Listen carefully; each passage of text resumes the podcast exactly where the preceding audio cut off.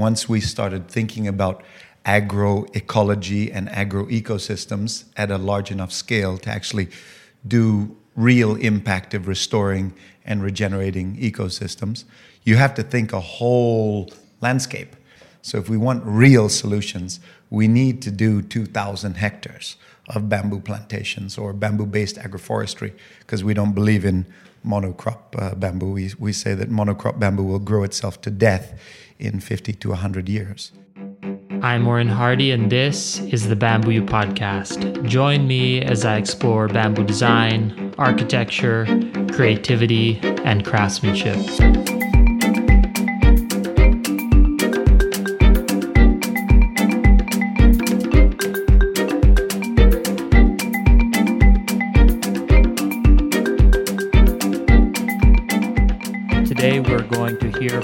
Arief Rabik. Arief is a multifaceted bamboo champion in many ways. He is the chairman of the Environmental Bamboo Foundation here in Indonesia and the founder of Indo Bamboo.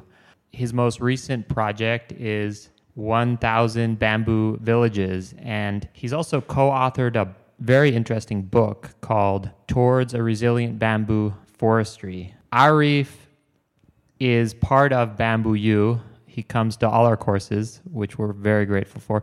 But he's also part of our bamboo family here in Bali. Uh, we're we're you know we, we've we've been doing this bamboo thing for quite a few years. So Arief, why did you decide to dedicate your career and in, in many ways your life to bamboo? Like what what happened? Can you tell me a little bit about your background and why uh, why you uh, subject yourself to you know pushing this very important thing, but you know often very challenging thing forward? um, so you want the real story or the di- politically correct one? Well, we want the real one. Arief. Come on. no. We want we want the uns the one they're not going to find online. Yeah. uh, so it's somewhere in between. The truth is somewhere in between uh, being brainwashed from young. And uh, yeah, I can relate to that. We yeah. can have a we can have a support group after. yeah, yeah, I think we need that bamboo anonymous.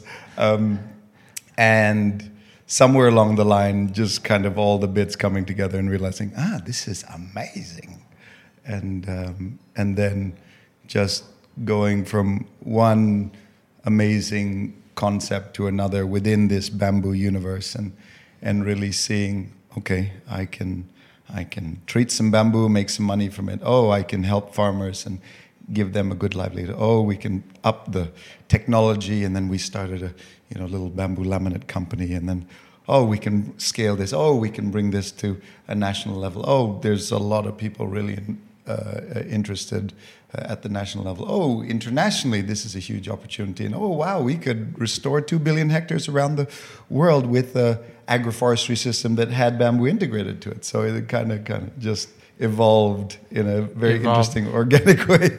Evolved naturally. But so, so I know this, but our listeners don't. And, and that's that your mother was a very important person in the bamboo movement um, that, w- that we both knew. And he, she, she must have been a you know part of the brainwashing process, the indoctrination. But uh, but was there like a defining moment? Like was there like a moment? Do you do you remember? You know, like did the bamboo speak to you? Like what what exactly happened that that uh, that led you you know to to see how it I know it evolved organically, but but is there any like is there anything that really you know stood out as like this is it? Yeah, yeah, yeah. I think as you said, you know, my dear mother, uh, Ibu Linda Garland, God bless you, Ibu, um, who passed away in 2017, was uh, the queen of bamboo and, and this amazing dyslexic uh, Irish designer, creative genius who saw bamboo as this, you know, rapidly renewable uh, replacement for timber that uh, you know was easy that you know villagers could harvest uh, with an axe and bring to the roadside, and it was it was it was really pro farmers and pro communities, and I, I, I was shown that from a very young age. Um, but I guess it clicked to me of how this whole restoration economy vision was something that was scalable to a global level, and and really we could we could create multi-billion dollar industries per country around the world uh, if we really understood bamboo when I was writing uh, the book with, with Ben. Nice, with Ben Brown. Yeah. Nice. And, uh, and Ben was a resilience thinker, and he really introduced me to the whole concept of resilience thinking, you know, where you, we, it's, which is different to sustainability because you, you try to break up, you know, social, economic, and environmental indicators and you measure the, the buffer capacity of each indicator. And then you identify a threshold where if things go south to the threshold and they go beyond that threshold, it's a point of no return. And it's really hard to fix the system once you're gone through that, that, that point of degradation. So, um, so yeah, I, I, I, saw, I guess, two sides at the same time, which is that, oh, we can do an amazing thing with this. And also, these ecosystems are degrading so quickly that if we don't do something about this very quickly, uh, it's going to go past that point of no return. And, and it's going to be a really sad future for us uh, uh, in landscapes with a lot of suffering. So you really feel like bamboo is a is a powerful solution to kind of avoid us. Well, we're already doing that, right, on, on many levels, but avoid doing that in in a lot of ways, right? Yeah. Um, and so so you you wrote the book. Um, you figured out, you know, the the book is really about you know how do you engage communities to harvest bamboo sustainably, right? Like like um, and I, help I, them plan it and, and help and them plan that, yeah, right rather than just kind of wanton. Uh, cut it all down, um, exactly. pick out the mature poles, and then uh, you know do whatever with the rest, leave them to rot. Yeah. Uh, so so teaching them how to get the most value out of their clump. So it really started there, but then but then you went into starting a a, a factory. Yes. Um, and it's it wasn't like a little factory. It was like a big, you know, bad. Uh, volume based factory. So how how did that like what what led you from the you know the the restoration realizing the power of bamboo as a a way to restore landscapes into like you know really driving into the the bamboo industry full on? Yeah i, I think it's like, you said it's that, that word landscape right? Is that once we started thinking about agroecology and agroecosystems at a large enough scale to actually do real impact of restoring and regenerating ecosystems, you have to think a whole bloody landscape. And um, you know that that could be a giant catchment, it could be a plain, it could be you know all these different uh, types of landscapes that we have around the world. And if you don't solve the problem at that level, you're just kind of creating a little bubble that actually is very vulnerable socially, economically, and ecologically. So it's, it's not a real solution. So if we want real solutions, we need to do 2,000 hectares of bamboo plantations or bamboo-based agroforestry because we don't believe in monocrop uh, bamboo. We, we say that monocrop bamboo will grow itself to death in 50 to 100 years. Yeah.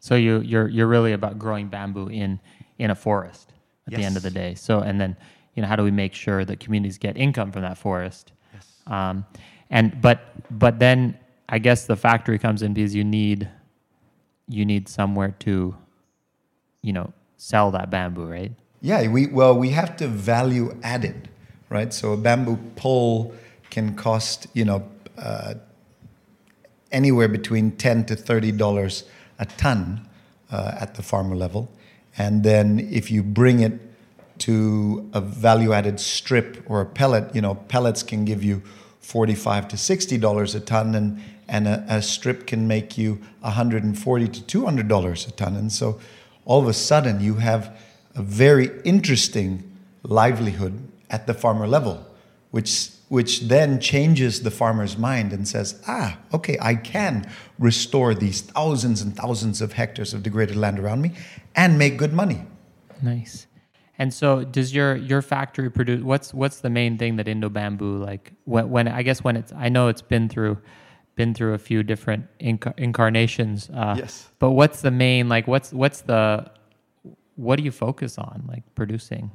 Yeah, so Indo Bamboo is uh, was was birthed uh, from the Environmental Bamboo Foundation uh, as a as a value add uh, processing facility uh, to make strand woven laminates, which is a, a technology to basically break uh, bamboo down to fibers and then densify it to the to the density of a very very hard wood like Nice. ironwood or um, these so it becomes a substitute for a, for, a substitute for the hardwood. rainforest. Yes, exactly. Uh, a wood alternative that is just as strong and, and durable. Um, and now we're working on another uh, uh, uh, type of laminate, which is uh, what they call a vertical grain strip laminate. So you, you take uh, a pole of bamboo and you, you, you, you cut it up into these little rectanguloid strips or lamellas, as the industry calls it. And then you, you, you put some glue on them and you stick them together, and they become a plank uh, a a wooden plank made of bamboo, and then you can do whatever you like with that plank. You can make homes from it, you can make furniture from it, you can even s- uh, slice it up and make an, an iPad case out of it. So you're really taking a, a relatively uh, non-standardized material, and the challenge is really trying to get it to a, a- something that's standardized enough that it can be used for a diversity of diversity Exactly. of things. Exactly. But but you know, I think it's interesting. You mentioned that you really did this because you wanted to find a way to make the like for the bamboo to have a market, right? Yes. Because you know, in in Indonesia at least, uh, traditionally, you know, it's kind of used in in in the backyard or you know in the village, but it's not really considered definitely not considered a cash crop. It's definitely and even and and it's it's not exactly the easiest business in the world.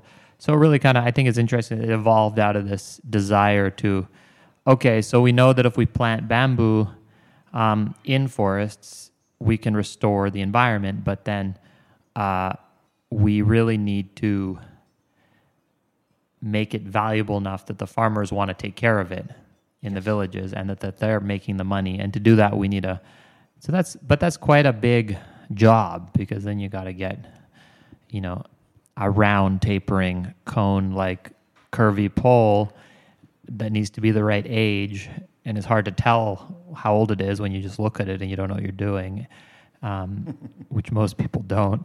Uh, and then you got to turn it into a square strip or a pellet to burn which is uh, it's just a lot of work. Um, so like can you talk a little bit about the, the challenges of like you know okay so you start this factory to you know take on this challenge uh, I mean, the Chinese have managed to do it, but we don't know how they do it, or at least I don't. Um, and so, so what, what were the what were the biggest like what were the hardest parts of doing that? And like, what have you what did you what what did you learn from doing that? Yeah, it's a great question. Um, I guess you know that that that phrase that um, the pioneers always lose their shirts is um, is is a very true one. You know, we we jumped uh, into the the abyss of the unknown and um, and just tried out a, a a process and a technology in a landscape, in a social landscape, in an economic landscape, in an e- in an ecological landscape that we didn't know in East Indonesia, and then we we, we tried to scale that up uh, uh, nationally, right, and now even internationally. And uh, huge big lessons and humbling moments along the way. And uh, yeah you realize how small you are and how it's all about synergy it's all about working together and it, it, it is really trying uh, to find the right influencers at the right levels to pull together the support and resources needed to make these kind of systems happen right? It's like for example if i was to say to you why does the corn sector in indonesia uh, have the support and resources to be able to grow from zero to hero in 10 years. And uh, the bamboo sector has a horizon that probably looks like 50 to 100 years, right? If when, with, when most of the technocrats uh, look at it. And, and it, it, it really is about how do you uh, take this, this concept of what we call a, a 4P solution, right? It's a people, public, private partnerships and pull together the people, the grassroots, the farmers, the cooperatives, link them up with the right public government, uh, NGOs, international organizations who can really incubate and help them get to that certain point, you know, uh, uh, create strong institutions, uh, plant their forests, and then bring in the private sector and say, okay, private sector, we've got this ready for you. This is a nice little system. You now really have to help us to, to move this forward in an equitable way that keeps the farmers with a clear incentive to keep it going. If not, the farmers will chop up, down all the bamboo and, mm. and, and, and, and switch to another crop, right? So, so yeah, it, it, it's really all hands on deck from all levels. So it's really the, the the biggest challenges are weaving that basket, getting the political and the, the community and the social support yes. to make it happen. And and do you feel like you've gotten somewhere with that? Like, yeah, like you know what I mean. Like that, that's a big you've you you've got a big vision. Uh, you know, kind of it's a it's how like how do you feel like how do you measure yourself? Because it's like a long hill, and like you know, when you go up a mountain, you don't always see the top, right? And yes. you might forget where the top is. Is that the peak, or is that the peak? where, where, you know, yeah. How, how, do you feel like it's how how how's it? How well has it? You know, how well is it done? And like, what have been some of the kind of accomplishments you feel from from doing uh, doing this? You know, you started with the factory. Um, and and then you realize you really need to create a whole you needed to create a whole industry right yes, exactly. um, indonesia needs a bamboo industry and so yeah how's it going yeah and i think that's the key word uh, is industry right? So we have to create a community-based bamboo industry. And so in 2009 when i first started looking at this I, I, I began my lessons of bamboo business models and and and really, you know, even though I was already making pretty good money since 2006 uh, from bamboo, selling treated poles and making uh, little bamboo houses for certain people, um, I, I, I started looking at it at a completely different scale and and looking at the bamboo biz and the bamboo sector and the bamboo industry and how can we create good business at the community level so that that becomes the foundation and that you know the, the conglomerates of the world would harvest their bamboo from the bamboo village factories and not from the land, right? And that gives the opportunity to, these to the farmers. Villagers, yeah. Uh, and so, yeah, look, we, we started with uh, uh, proving the business model and, and, and showing that everyone can make money, the win win solution, you know? The, when the, the, the, the poor get richer, the rich don't get poor. Actually, it, it pushes the whole game upwards. The rich can still get richer if they support and create these layers of aggregation and strong institution building. Um, mm. And so, you know, just, just a, a, an amazing achievement we had last year was um, we, we worked with the uh, Directorate of, uh, of Protection Forests and Watersheds uh, for the last uh, two, three years to create a, a, regulation that allows bamboo to be planted and coppiced on uh, protection forest land, which is 67 million hectares of protection forest land around Indonesia. Because uh, uh, otherwise, if you plant a wood species on those forests and harvest it, you go to jail for five years. Mm. So, creating the right kind of layers of control uh, uh, to, to make this vision work is, is, is what we've been slowly chipping away at. Yeah, very challenging. Like, do you find that the the lack of regulation in Indonesia, or like the the difficulty kind of that is often found that where all the different islands actually adhere to the same regulations, has that been a major issue, like in setting up your your your your villages? Definitely, definitely. I mean, look, I think all countries in the world uh, uh, have this issue. Uh, you know, especially the forest giants of the world that have these huge, extensive uh, forests spread around their countries have this issue of governance, mm. and uh, Indonesia is no exception. Yeah. And uh, but I I do think that as these regulations have becoming more cognizant of market driven systems and how we can actually promote good market driven systems. The regulations have actually been trying to, uh, to support this and, in many ways, deregulate a lot of the process so that it's easier for the right people, the right farmer champions, for example, to make it happen. Uh, so we, we, we need to support and seed these right champions to do the right things by our, by our landscapes and, mm. and, and, and restore the degraded lands of the world that we have 2 billion hectares of. 2 billion hectares here in Indonesia or two, globally? Sorry, 2 billion hectares of globally. Globally, uh, okay. Uh, somewhere so, between 80 to 100 million hectares here in Indonesia. Only 24 million inside state forest land. So I want to talk a, a, little bit about the the Thousand Bamboo Village project we've we've touched on, but before we do that, uh, it'd be great if we could take a step back and, and talk a little bit about bamboo itself, you know, as a species, because you know we believe bamboo is really great, and I, I feel like most of our listeners have probably I do too decided that it's it's great in some way. Um, but why is it so great? Like what what is it about bamboo that makes it uh, such a powerful force for restoration and for fighting climate change? uh, big question. big question. So, uh, if we were at Bamboo U, I'd tell you we'd have to do the bamboo yoga. yeah, yeah, yeah, the bamboo yoga. Well, they'll have to uh, come to the course. They'll have to come to the course, exactly. Uh, bang, no, no pitch there. Um,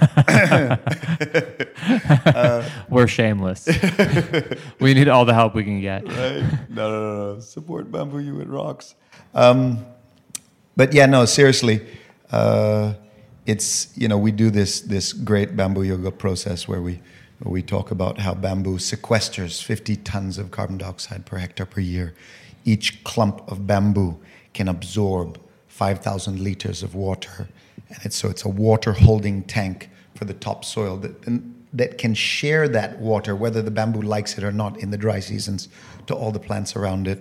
Uh, you know, we, we give uh, this, this plant that has the weight to strength ratio better than steel an opportunity mm. to rise in the world. And, you know, it, it has this big problem with preservation, but we've got a solution to the preservation. So we have an amazing wood alternative that's strong if preserved in the right way.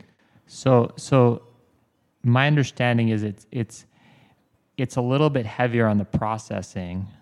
Yes. But in some ways, maybe that's a good thing in the long run when you think about you know the need to create income, especially in rural areas. Yeah. But it's also stronger than wood. Yes. So it's so it's just so j- just just to run through this. So it we ha- we have a most woods, especially the softwoods. We have a forest of bamboo, which which isn't actually a forest of bamboo. It's really, uh, especially here in Indonesia, we're looking at clumps of bamboo that exist in an existing forest. So it's really a, like a non-timber forest resource, right? Yeah. Because bamboo is a grass, not a yeah. not a, actually a tree. But then we we harvest it sustainably, so we're we're we're getting an economic benefit from the land yeah. in a place that can be preserved for other species and for um, the climate. And then uh, we're taking that and we're turning it into a product yes. that's stronger than wood. Yes. So why what why is it so hard? Yeah, so I think the, the, the best way to look at that is, you know, first of all, because it's a giant grass, whatever the hell that is, um, uh, the trunk of a tree with bamboo is under the ground. I'm doing this, I'm moving my hands, but nobody can see me. um, the, the, the, trunk, you know, the giant trunk of a tree is underground in the rhizomic network uh, for bamboo. So what we see above the ground are branches right? And so we have these baby branches, these mama branches, these grandma branches, and then these great grandma branches. And the only grandma, the, the only branch that we can harvest for quality and sustainability is the great grandmother branch, right? So already that you've you've lost 99% of the population who are like, what? Mm, so it's like so many things with sustainability. It actually requires us to, to use our brains a little bit more. Yeah, exactly. So yeah, so so there's a there's a process at, in the forest, and then there's a process um, uh, in the factory that really has to be um, adhered to, and you really do need these standard operating procedures uh, for bamboo, a little bit more than you would a medium density hardwood, right? So so it's so it's a little bit it's harder to it's harder to manage the process. It requires is. a little more more intelligence. Yes. Uh, that's really interesting. And collaboration, I guess, is, is maybe the, the better word. And and so people often call bamboo, you know, it's the fastest growing plant in the world. What do you have to say? Like, what do you think about that? Is it the fastest growing plant in the world? How do they measure the fast? Like, what what does that mean? Yeah, I, I think that's a slightly, um, it's, it's the fastest growing um, tall canopy species in the world. And, uh, you know, it has a sustained growth that over a 50 to 100 year horizon can, means that it can sequester uh, more carbon in biomass than most other species in a, in a, in a, uh, reliable way that we as humans can manage, right? So there's this thing of human centered environmentalism, and then there's eco centered environmentalism, and, and, and bamboo really supports the human centered environmentalism. And, and, you know, we're, we're, we're saving the world for humans as well as the environment, and bamboo can really help us to do that. If we were just saving uh, the world for the bugs and the bees and the and, and, and the forest, the best solution is to get rid of the people, right? But if we want people in the mix, uh, then then bamboo really allows people to do a great process of restoring uh, our degraded lands and bringing back the environment to the way we wanted it to be before it got degraded, and and people can do it in a in, in a very um, uh, well managed way. It's a solution. It benefits people and it, it benefits the planet. And but what like are there any other contenders? Like, do you see any other plants that fit?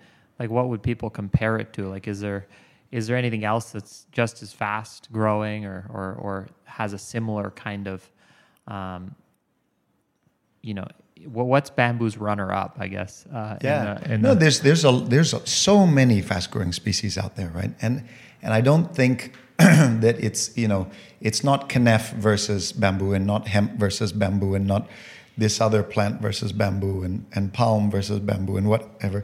I think it's how do you design uh, an agroforestry system that truly can restore itself in the quickest way for that location, for that ecosystem, for that landscape in that country, and, and, and with that culture and, and that people.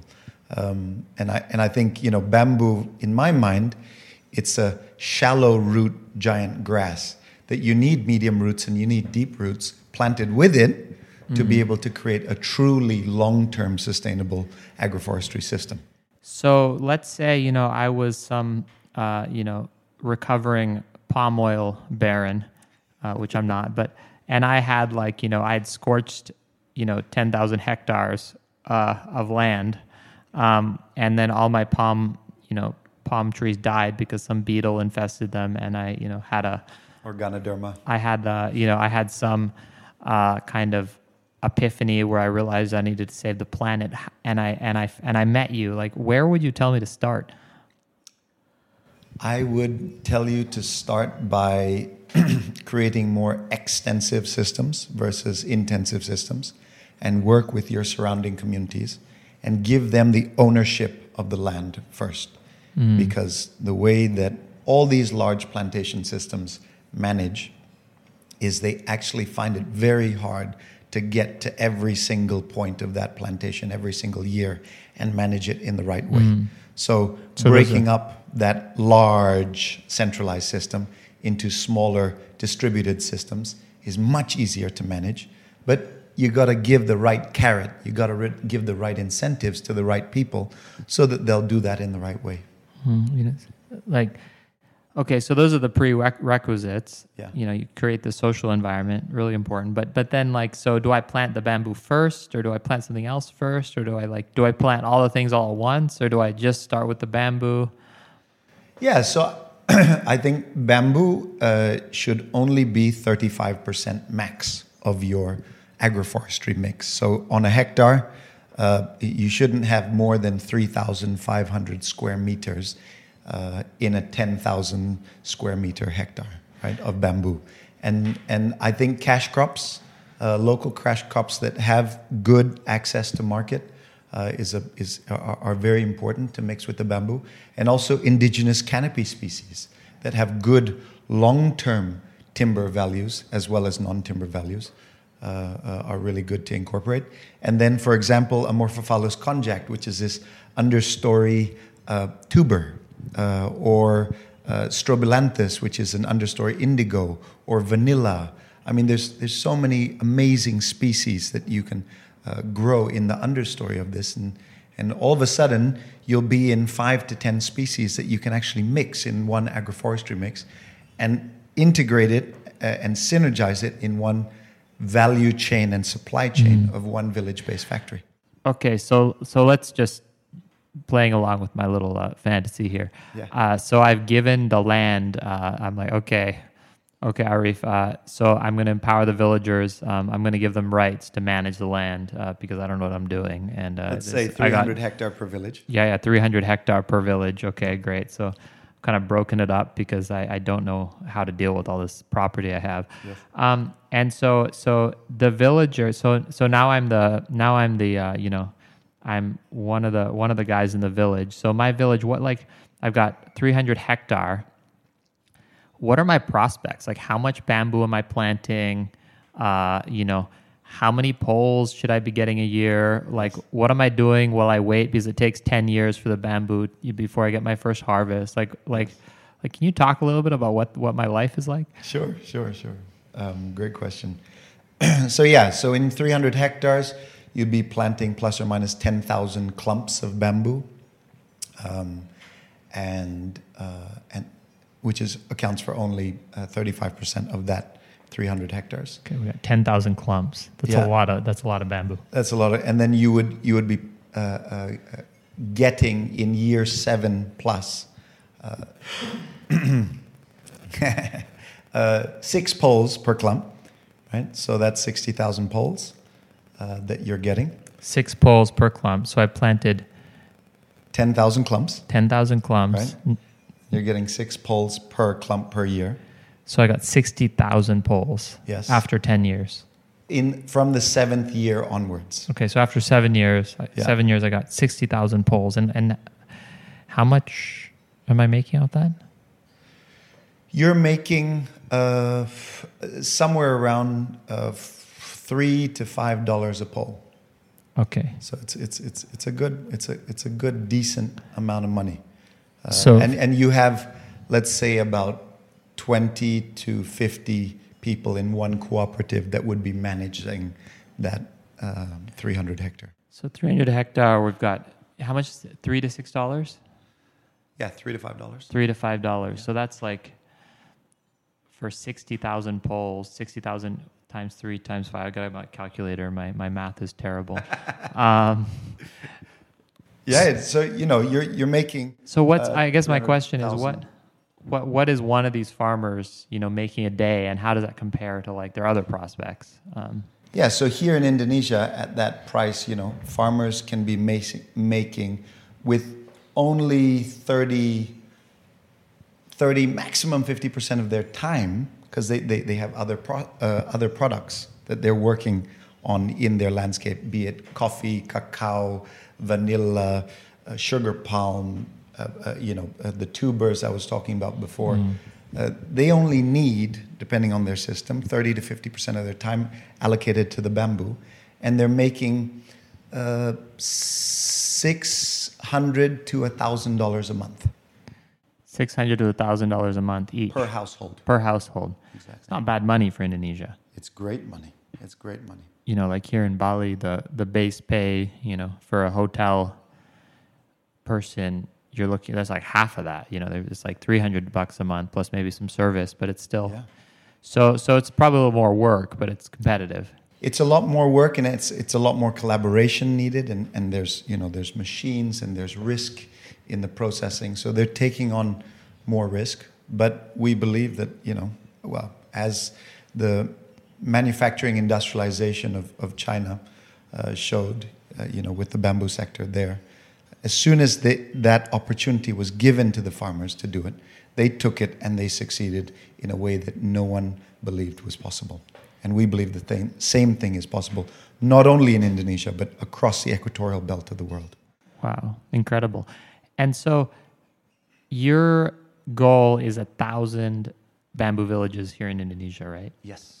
And so, can you tell me a little bit about how how's that going? Like, how many how many of these farmers uh, that I kind of you know we just described are out there right now, um, and how like how well are we, how well are you doing? And like, what have been some of the barriers, and and and and where are we going to be in a in a few years?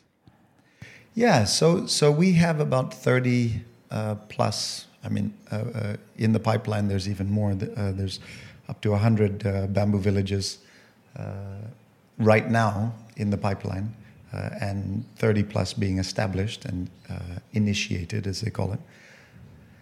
But the, the biggest challenge is, of course, linking up the supply chain and, and having the guaranteed offtake, right? So that every gram and kilogram of that bamboo has a buyer, and so that their, uh, their system of production can sell every single gram and kilogram that they produce because mm. these commodity cycles and these ups and downs of, of commodities all around the world destroy so many of these great systems. And so that's mm.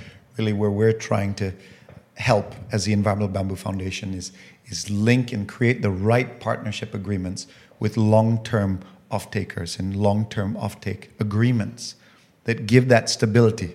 Because actually, you know, if you had all players in this room sitting with us, the most conservative person in the room is the farmer because he has bled the most, he is the most traumatized, and, uh, and, and they just want their clear A, B, C with a clear uh, outcome of, of, of, livelihood and, and you know, money at the end of the month, at the end of the year. And if that works, they'll do it. They'll follow the A, B, C, A, B, C every day, every month, every year. No problem. It's as soon as you get these ups and downs and and they have to manage cash flow, and then loan sharks get involved, and then middlemen get involved, and then the, mm. the, the, the, business model goes to hell, and, and, and no one knows really what's going on. That's when the problems start. So we need clarity, and we need consistency, and we need stability, and we need security of that system. Mm. So, so what you're saying is the one of the like one of the challenges is just keeping the market stable enough for the farmer. Exactly. And so how like what's how are so now you're you're you got 33 well functioning villages, right? 30 plus, yes. 30 plus in, in mostly in Flores? Uh, no, or is all, all over? We're in all over Kalimantan. We're in Sumatra. We're in Java. We're in Bali. We're in Lombok. Um, yeah, we're, we're, we're, we're quite spread out. So we want to get to a thousand. Yes. Um, and so, what like how are how are, what what are your current kind of thoughts um, on on how to move from move move to that number yes. in the near future.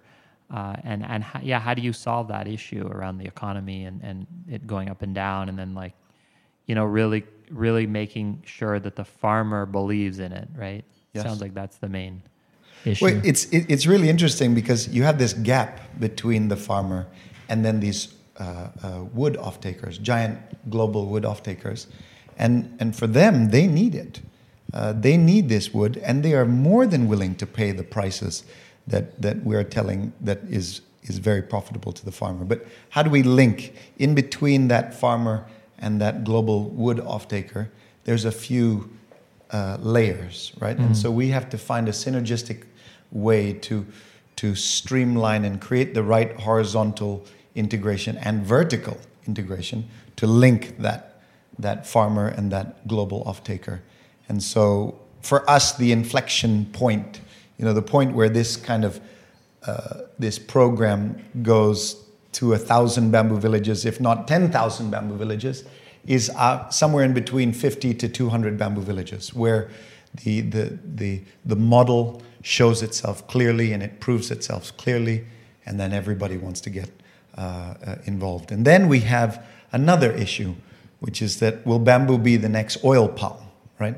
And so we need to create uh, uh, the right control mechanisms so that this does keep uh, stay a, social forestry enterprise system that gives farmers the opportunity to, to do that value add at the village level and um, and and and we, we, we don't create the deforestation and the environmental degradation that not only uh, oil palm has, has caused, but many of these other um, agricultural industries that uh, had quite short horizons because they, they weren't ever asked to have longer horizons, you know. Mm.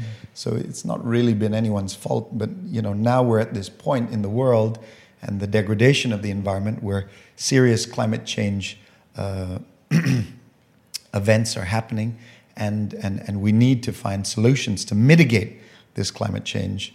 And, and, and so we need to have this long term perspective. We need to have 100 year horizons on our business plans and business models. And so that's where this community based system and, and, and really the, the, the design of the bamboo village system is so important. Hmm. So, so we need to. You, it sounds like there's a tipping point. You believe, kind of, once you hit a, a couple hundred, um, where it'll be really scalable. So getting from here to 200 is going to be a lot harder than getting from 200 to 1000 exactly.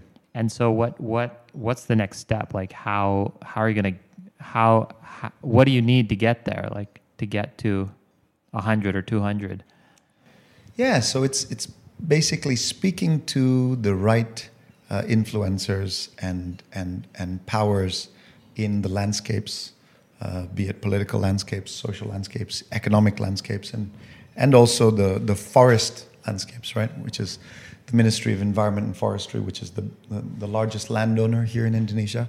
They own 75% of the country. Uh, so, so it's really about how do we create this partnership agreement between all these different influencers and power players that can help make this system happen in a win-win solution. And we've been doing that for the last seven years. Awesome. And and what what are you hoping like what do you need from them? We like, need them to integrate bamboo into their systems. Into their policies and into their Exactly. Into their landscapes and, and, and, and, and, and to be able to do all the homework and preparation so that it's integrated in a way that is profitable for them and the communities. So really, it's it's a political issue at this point. It's it not like a the issue, right political support. It's uh, you're missing the political support you need to get it. Yeah, well, it's you know between polit- po- the the politics of of control and support and resources and mm-hmm. the economics of of, of, of, support and resources, you have a chicken and egg situation all the time. You know, yeah. it's who goes first? I'll go after you. Oh no, you go first. Oh no, you go first. Oh no, you go first. So it's it's really we've got to pull together everybody to do it together because it's you know it's like the farmer says. Uh, uh, build a factory and we'll we'll plant the forest. And then the, the, the, the, factory guys say, no, no, no, no, we'll build the factory after the forest is, is grown, right? So it's it's how do we synergize and create the, the trust in this landscape in all these different political, social, environmental, and uh, economic landscapes to, to, to have everyone move in parallel. Got it. Okay. And so, how would, you know, if our listeners like wanted to support um, this, you know, movement from 33 to 100 or 200, like what, what, what would you, what are you looking for?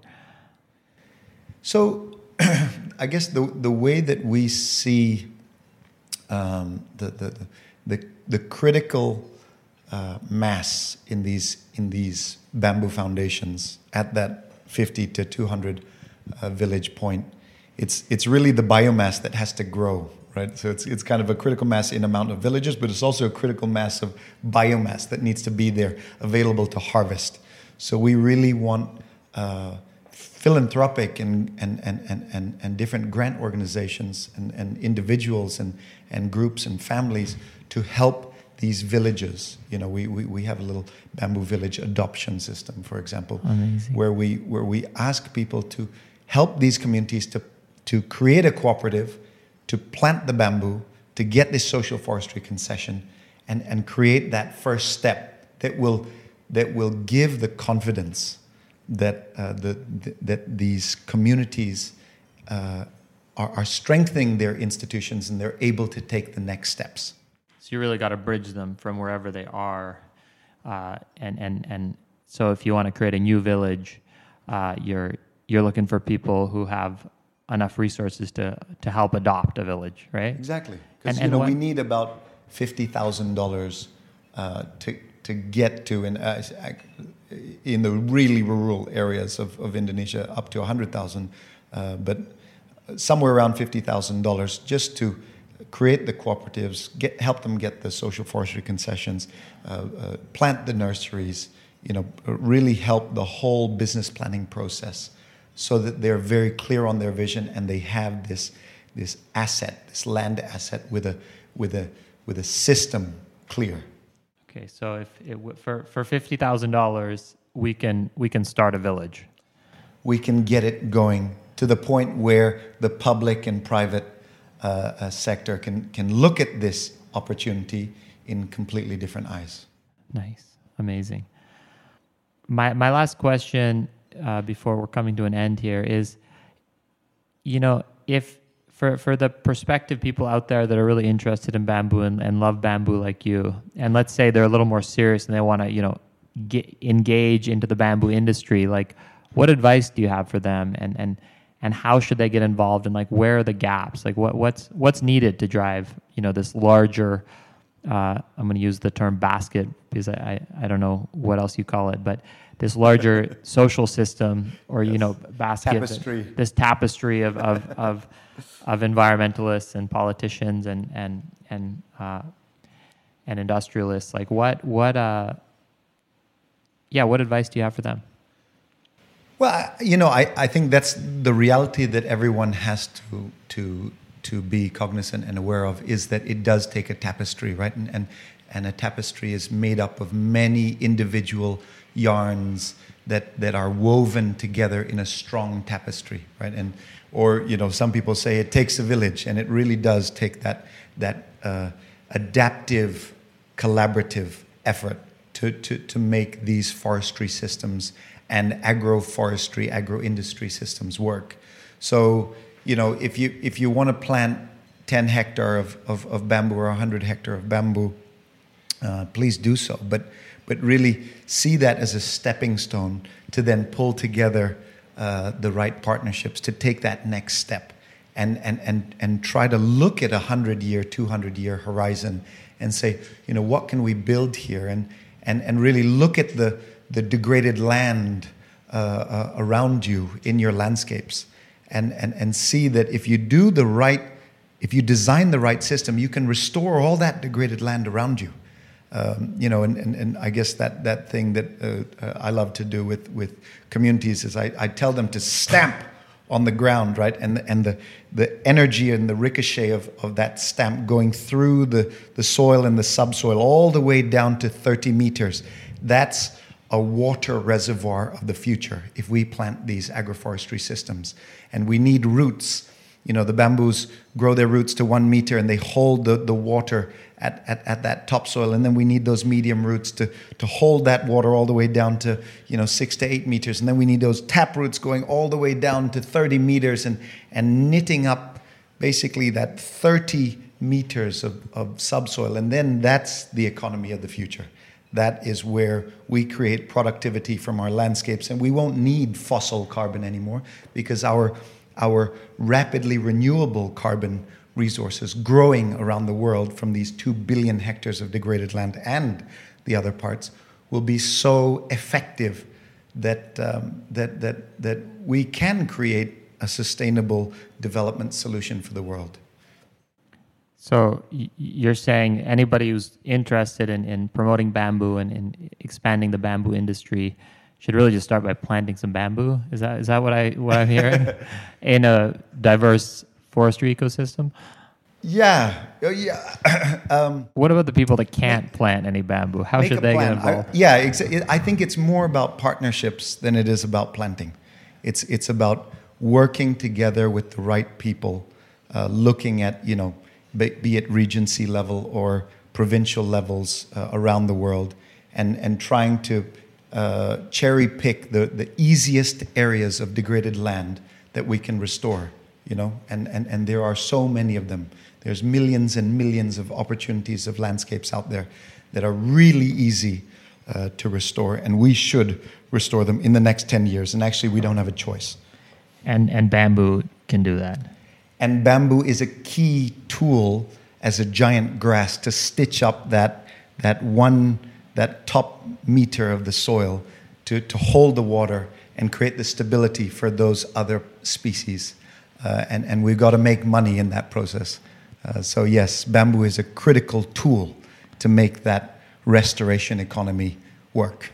Awesome. And so, if people, you know, if people want to learn more, uh, we're coming to we're we're we're out of time now. But if people want to learn more and get involved, like how, how do they how would they get in touch with with what you're doing?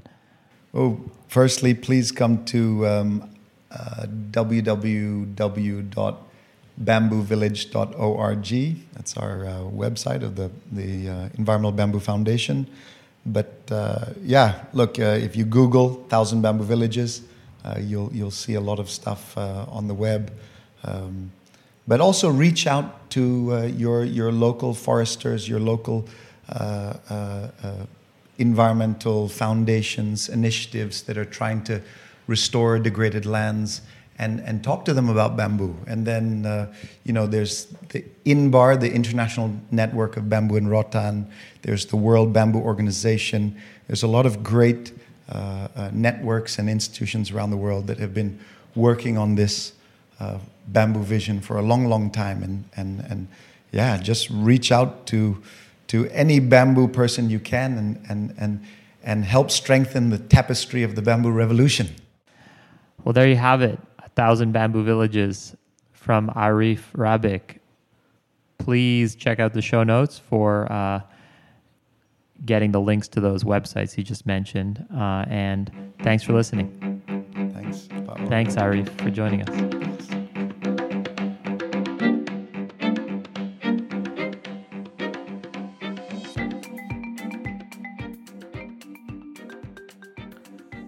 And of course, if you've enjoyed this podcast, please check out our website as well, bamboou.com. That's www.bamboou.com, B A M B O O U.com, or you can find the link in our show notes.